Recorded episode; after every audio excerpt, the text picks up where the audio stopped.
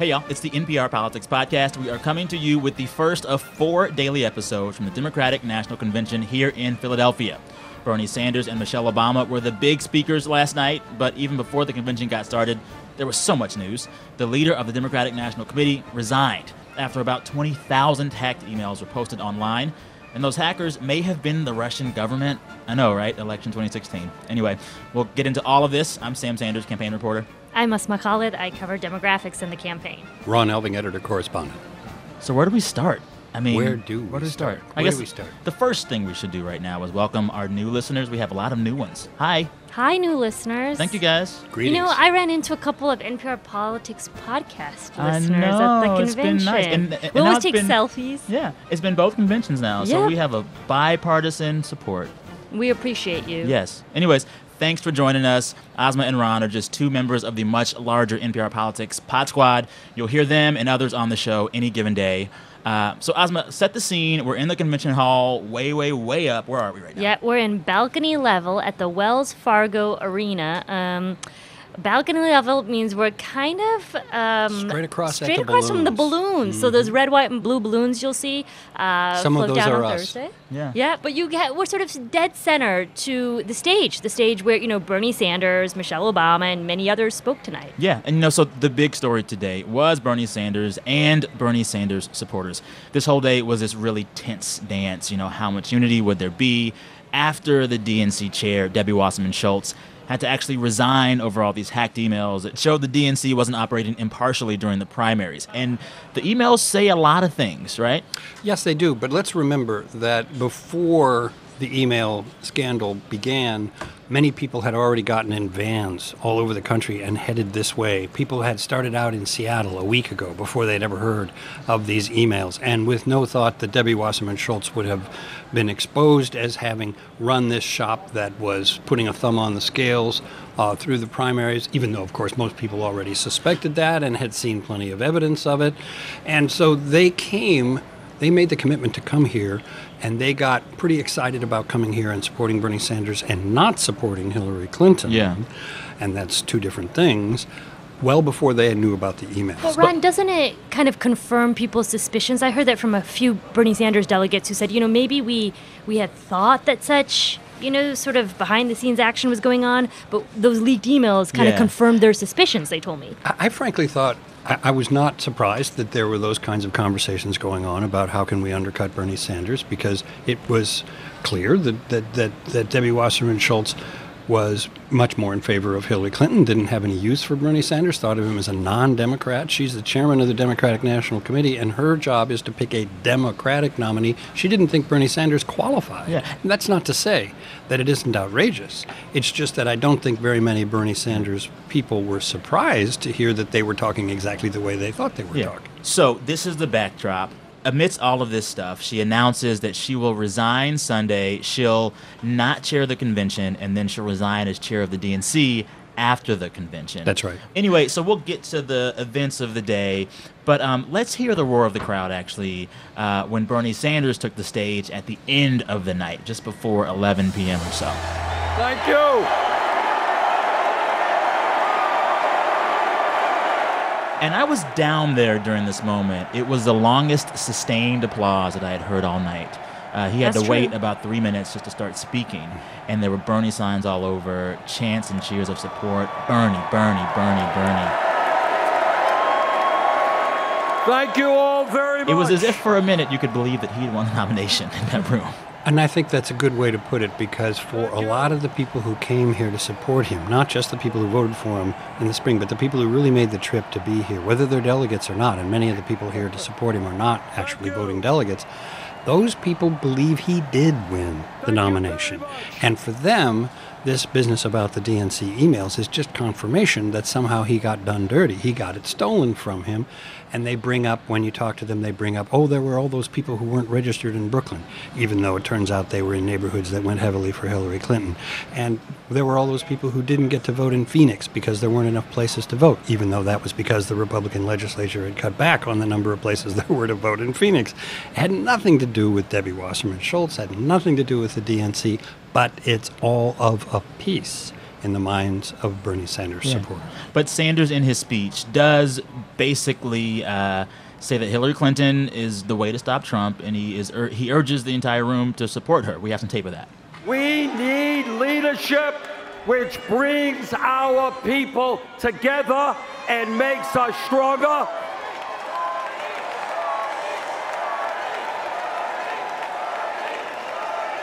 Not leadership which insults Latinos and Mexicans, insults Muslims and women, African Americans and veterans, and seeks to divide us up.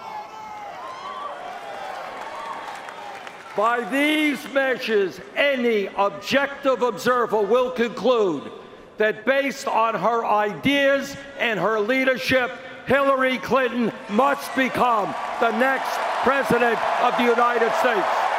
And that line got rip roaring applause in the arena. I mean, which I thought was really interesting because all night we kept hearing sort of cheers and jeers and, and chants of Bernie. And to me, at that moment, the cheers outweighed any sort of, you know, possible boos or, or, or folks, you know, being upset with that when you were down on the floor. And of course, that is the consensus of this convention. Of the 1,800 Bernie Sanders delegates and the much larger number of Clinton delegates, the great majority of both groups feels that Hillary Clinton is more qualified to be president than Donald Trump. That is not in dispute here. But there is a minority of the Sanders. A very vocal minority. a, and that's the point, a highly vocal and irreconcilable minority, which is mad at Bernie now because he has sold them out. He has capitulated to the man, in this case, the woman. Yeah. So let's get to, to some more of that speech from Bernie Sanders. He did say at one point that he and Hillary Clinton don't see eye to eye on everything. It is no secret that Hillary Clinton and I disagree on a number of issues. That is what this campaign has been about. That is what democracy is about. And he also talked about the stuff that he fought to include in the official party platform. The Democratic Party now calls for breaking up the major financial institutions on Wall Street and the passage of a 21st century Glass-Steagall Act. It also calls for strong opposition to job-killing trade agreements like the TPP. There were so many no TPP signs throughout the hall tonight. It's it's become the lingering issue of division, or one of them, right? One has to wonder how many of the people holding up those signs know that this was one of the main things that Barack Obama wanted to accomplish in the last years of his presidency, or how many of them really understand what the Trans Pacific Partnership is really all about. But I do understand what they do know.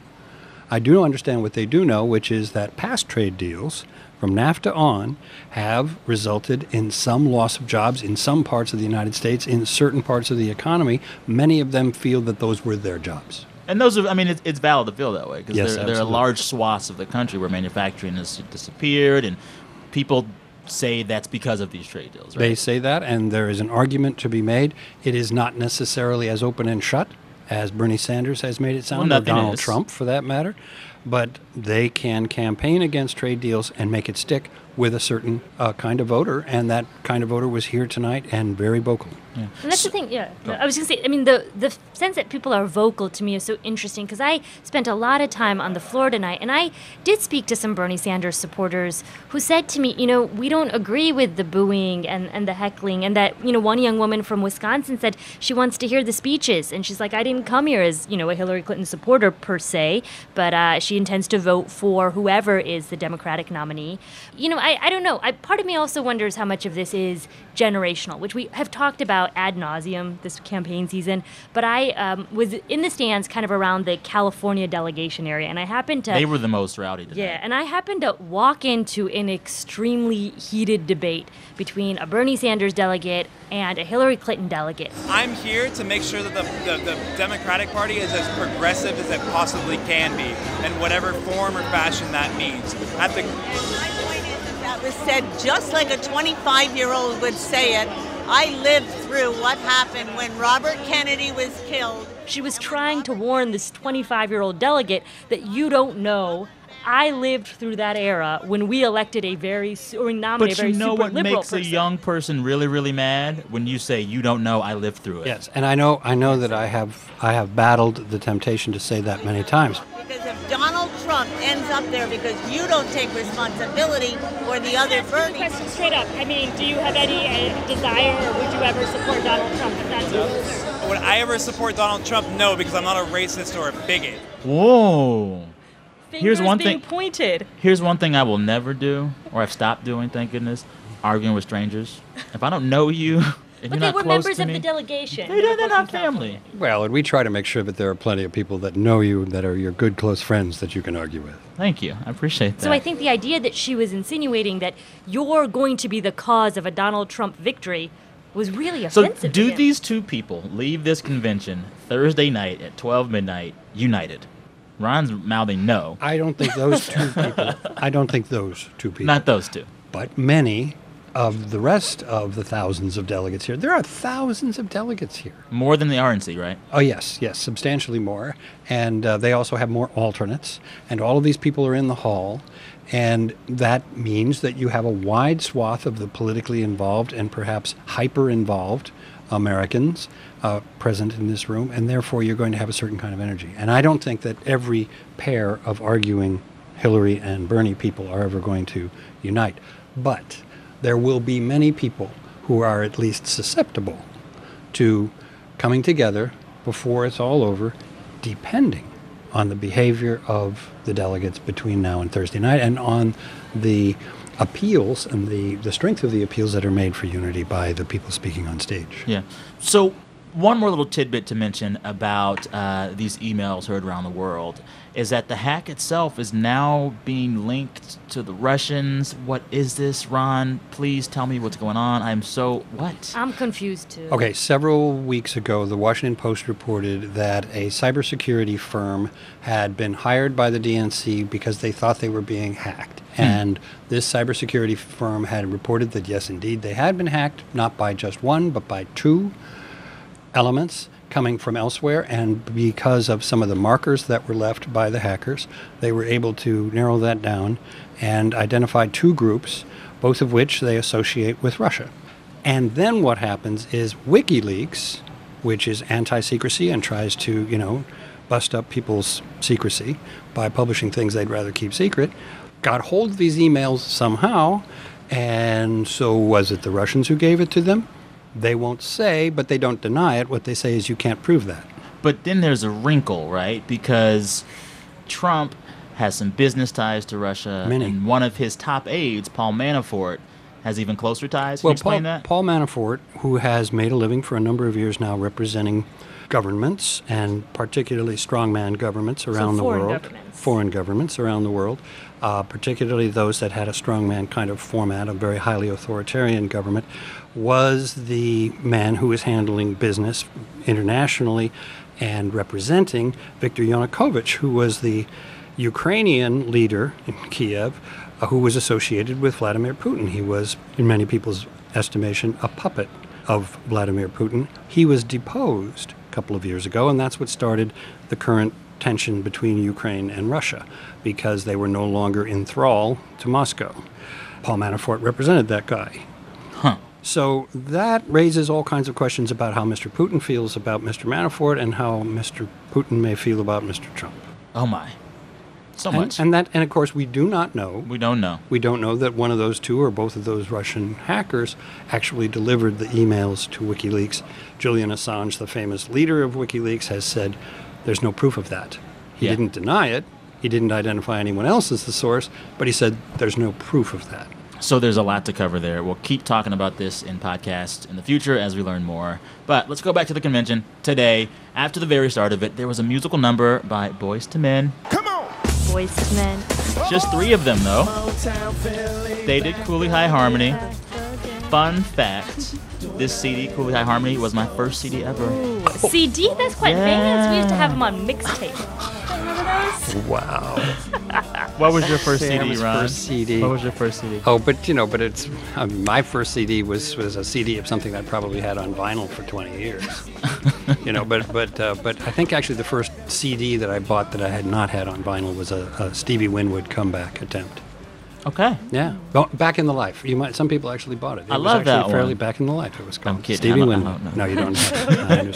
I thought you didn't. I was gonna try to play cool. So, Boyz II Men, just three of the four, or Boys to Old Men, I might say. Oh, oh sorry, oh. they're aging. they're native Philly. They're Philly. They're Philly, Philly, born and raised. Yeah. Anyways, after that, there was an invocation led by Dr. Cynthia Hale. We have an opportunity, O God, to give undeniable evidence of our commitment to justice and equality by nominating Hillary Rodham Clinton as our candidate. And it's the first, that's the first mention of Clinton's name, and then the boos starts, and then there's chants of Bernie, Bernie, Bernie. And for like the first hour or two, the hall was just lit. Mm-hmm. Whenever you said this woman's name. Mm-hmm. Now give us courage for the facing of this hour. It subsided over time, but for a while it was crazy. It was crazy at first.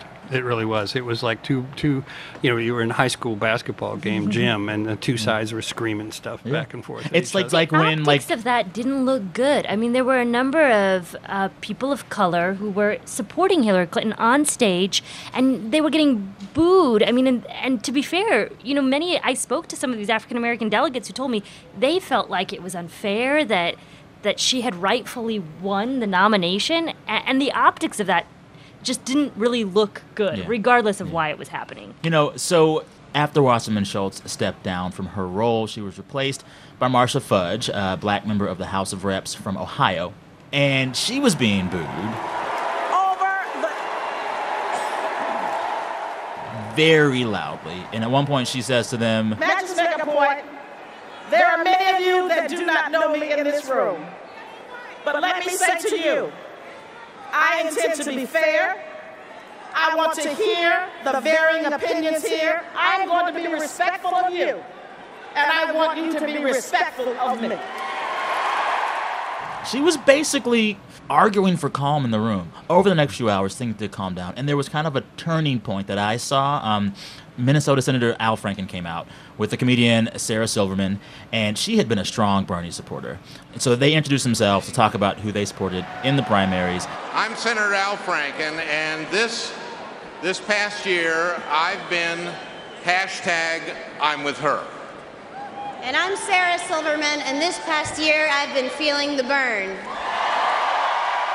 And then Silverman basically took some shots at Trump. This Democratic primary was exemplary.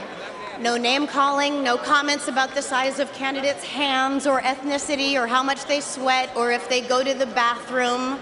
Inside secret, they do. That stuff is for third graders. Come on. That's like major arrested development stuff. That's I'm still emotionally for and calling people names from my gold encrusted sandbox because I was given money instead of human touch or coping tools stuff. And then she basically made the case for Hillary Clinton. Come on. She's like the only person ever to be overqualified for a job as the president. So I tell you this I will vote for Hillary with gusto. People are still chanting and booing and saying, Bernie, Bernie, Bernie. But then she's like, The Bernie, can I just say to the Bernie or bust people, you're being ridiculous. then the Hillary supporters kind of shouted down the Bernie supporters. It was just, ugh.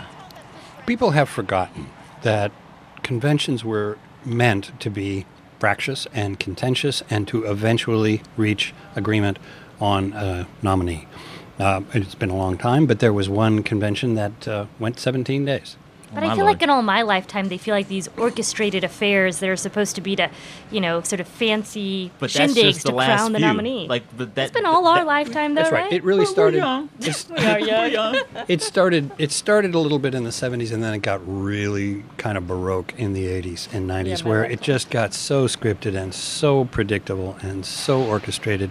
There was really no reason to do it except as free advertising for the candidate. So, of course, the parties wanted to have four nights of free advertising, and so they did it. And we, of course, the media, just hooked and went right along with them and gave them all the free advertising, and it really was absurd. Yeah. You know, so, anyways, after that moment, we start to hear some speeches that begin to kind of bring the crowd together. Um, we heard from Cory Booker, the senator from New Jersey. Some thought he might have been Clinton's running mate. Anyway, he gave a speech that the crowd here really, really liked. And for the first time, they came together around it, it seemed. And he quoted Maya Angelou. When Trump spews insulting and demeaning words about our fellow Americans, I think of that poem by Maya Angelou. Y'all know it. You know how it begins. You may write me down in history with your bitter, twisted lies. You may trod me in the very dirt but still, like dust, I rise. Well, y'all know it. Y'all know it. Well, he's he's it, it, it's in reference to the general idea of America being an egalitarian society, and that when we work together, we can accomplish anything, whether it's winning World War II. We will rise. This is our history. Or whether it's achieving greater equality. We will rise my fellow Americans. Between different kinds of people in the country, or to go back to the Civil War, eliminating slavery. We will rise. So, the way that he did it, of course, I think owes a lot to the dynamic of the black church and the way preachers in the black church will speak to the congregation, the congregation will speak back. And a kind of energy happens that is really quite transcendent. Let us declare so that generations yet unborn can hear us. We are the United States of America. Our best days are ahead of us. And together with Hillary Clinton as our president, America, we will rise. God bless America. Let us rise together. God bless America. So uh, let's talk about another speech that sought to unify from First Lady Michelle Obama, who actually made history tonight. She was the first First Lady to ever have her own words heard at both major parties' conventions in the same year. oh my God. Thought about that one all night, uh, guys. yes, I guess oh, that's man. true. I guess that's true. Oh, Keep that in. Keep it was an in. extraordinary speech. I would say no one would have predicted necessarily that on a night when Bernie Sanders and Elizabeth Warren were both speaking, Elizabeth Warren was the keynoter, and we haven't talked much about her. But on such a night, and Cory Booker as well, all of whom are quite reputed as speakers, that a person who is actually not a politician would give the most affecting and unifying and powerful speech. Yeah. But she You know- gives viral videos. I mean, this was the story I did on ATC is that she was the reluctant political spouse who has now become this pop culture icon. Yeah, you said ATC. Some folks might Oh, not know what sorry. that is. All, things, considered. you should listen to that show. It's on the radio. Anyways, so she's talking, and she begins to discuss her daughters and uh, about the hate in our politics. And she basically discusses going into the White House with her husband, knowing how much it would affect Sasha and Malia, her daughters. and how well we managed this experience could truly make or break them. That is what Barack and I think about every day as we try to guide and protect our girls through the challenges of this unusual life in the spotlight.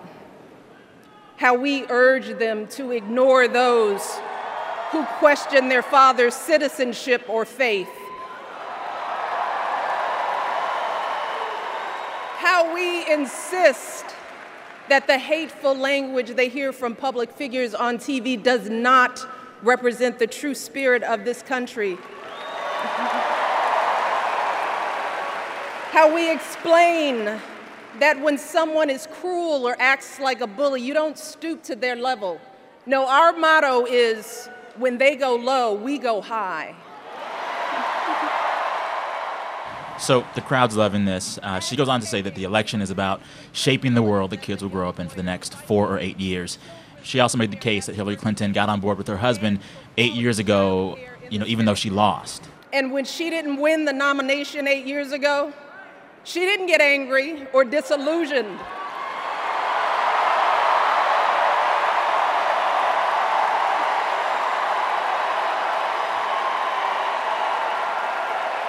She, Hillary did not, Hillary did not pack up and go home. Because as a true public servant, Hillary knows that this is so much bigger than her own desires and disappointments. And so the biggest moment of this speech seemed to be when she compared the the historic nature of Clinton's run as a woman to her family. She talked about being the first black family Yep. in the White House, a house built by Built slaves. by slaves. And how much that meant. And then she talks about what Hillary Clinton could mean to her daughters. And she got pretty choked up here. I wake up every morning in a house that was built by slaves. And, and, and I watch my daughters, two beautiful, intelligent black young women, playing with their dogs on the White House lawn.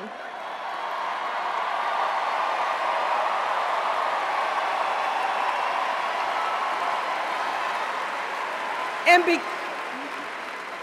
and because of Hillary Clinton, my daughters and all our sons and daughters now take for granted that a woman can be president of the United States. When you hear that crack in her voice, you're kind of like, what Democrat in this room is going to say no to that? She was the unifier. I mean, in my mind, she was by far the most electrifying speaker of the night. I was on the floor, and when she came out, all you saw were these little purple placards of Michelle bouncing up and down. I had two guys behind me who, in the middle of her speech, started talking about how they feel like, you know, why, why doesn't she run for president? And the guy next to him goes, Yeah, yeah, that's what I think. She should run for president.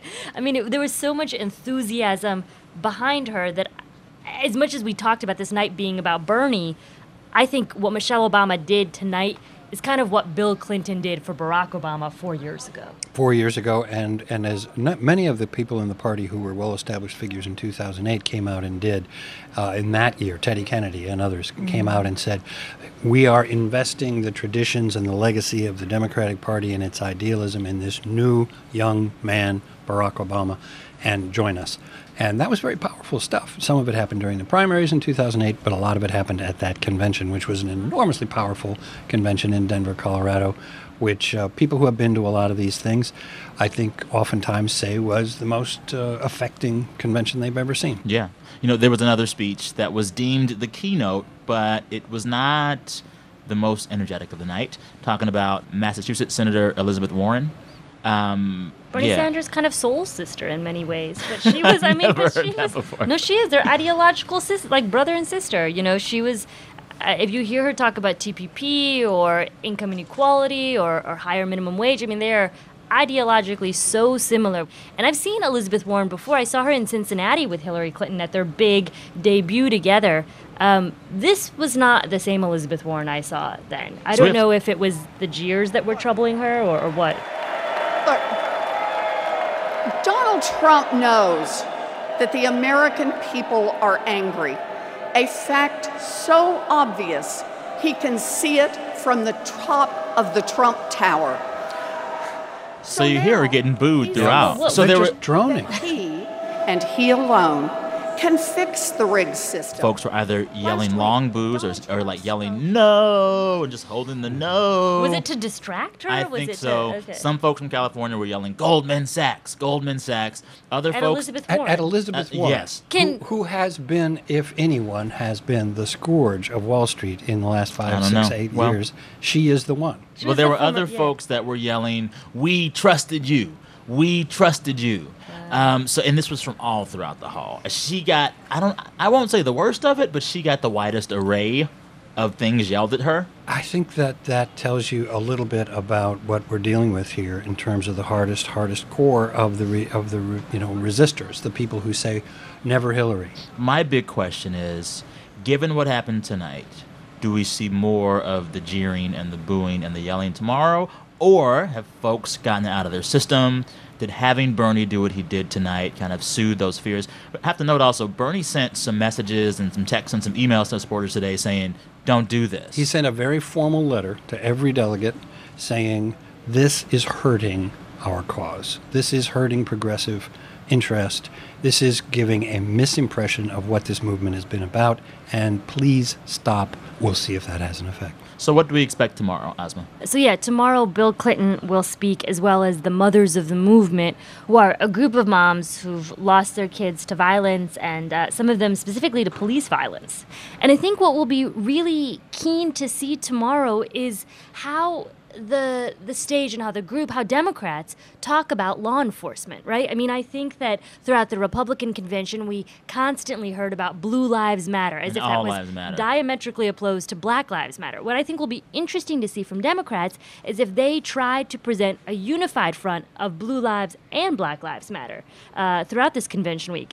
Tomorrow also will be the roll call. So, I mean, Ron, you can probably explain this process better than me, but it'll, uh, I, I think that we will see some sort of Bernie chatter again because uh, we'll have both Bernie and uh, Bernie Sanders and Hillary Clinton supporters. The roll call is when everybody gets to have their say, and it goes state by state. So if you're in a relatively small state, you might actually get to feel as though you heard your own personal vote called out at the convention floor, which is usually accompanied by a certain amount of, you know, happy horse feathers about what a great state Oklahoma is and what a great state California and New York and Minnesota, and everybody has a little something to say. And that oftentimes is the point at which everybody sort of gets it off their chest. Everybody sort of says, okay, now we've done it. We've come to be delegates and vote. We voted. We did the count. And you know what? It turns out just the way everybody knew it would turn out. So we'll be here all week just for you guys. Uh, but that's enough for today. Thanks for writing us with your questions and your feedback at nprpolitics at npr.org. By the way, if you are new to our show, go check out some past episodes. I recommend very highly the musicals and politics episode because you get to hear Ron Elving and Bob Mondello sing. Um, it's really quite a treat. Wait, Ron, why are you laughing at your own singing? You have a voice, man. It's the thing to do. So it's a few episodes back in your feed. Check it out. You'll love it. Also, be sure to listen to NPR on your actual physical radio for more of our coverage of politics and the campaign all week long. I'm Sam Sanders, campaign reporter. I'm Asma Khalid. I cover demographics in the campaign. And I'm Ron Elving, editor, correspondent, vocalist. Sing a little bit of this album you mentioned. Steve Winwood. I really don't really don't think that's a good album. I still don't know what that was. I thought you did. I was trying to be cool. Come on, you guys have never heard of Steve Winwood? Huh? I thought you knew. So I was trying to role play Steve. Stevie Winwood was 17. This has to be the outtake.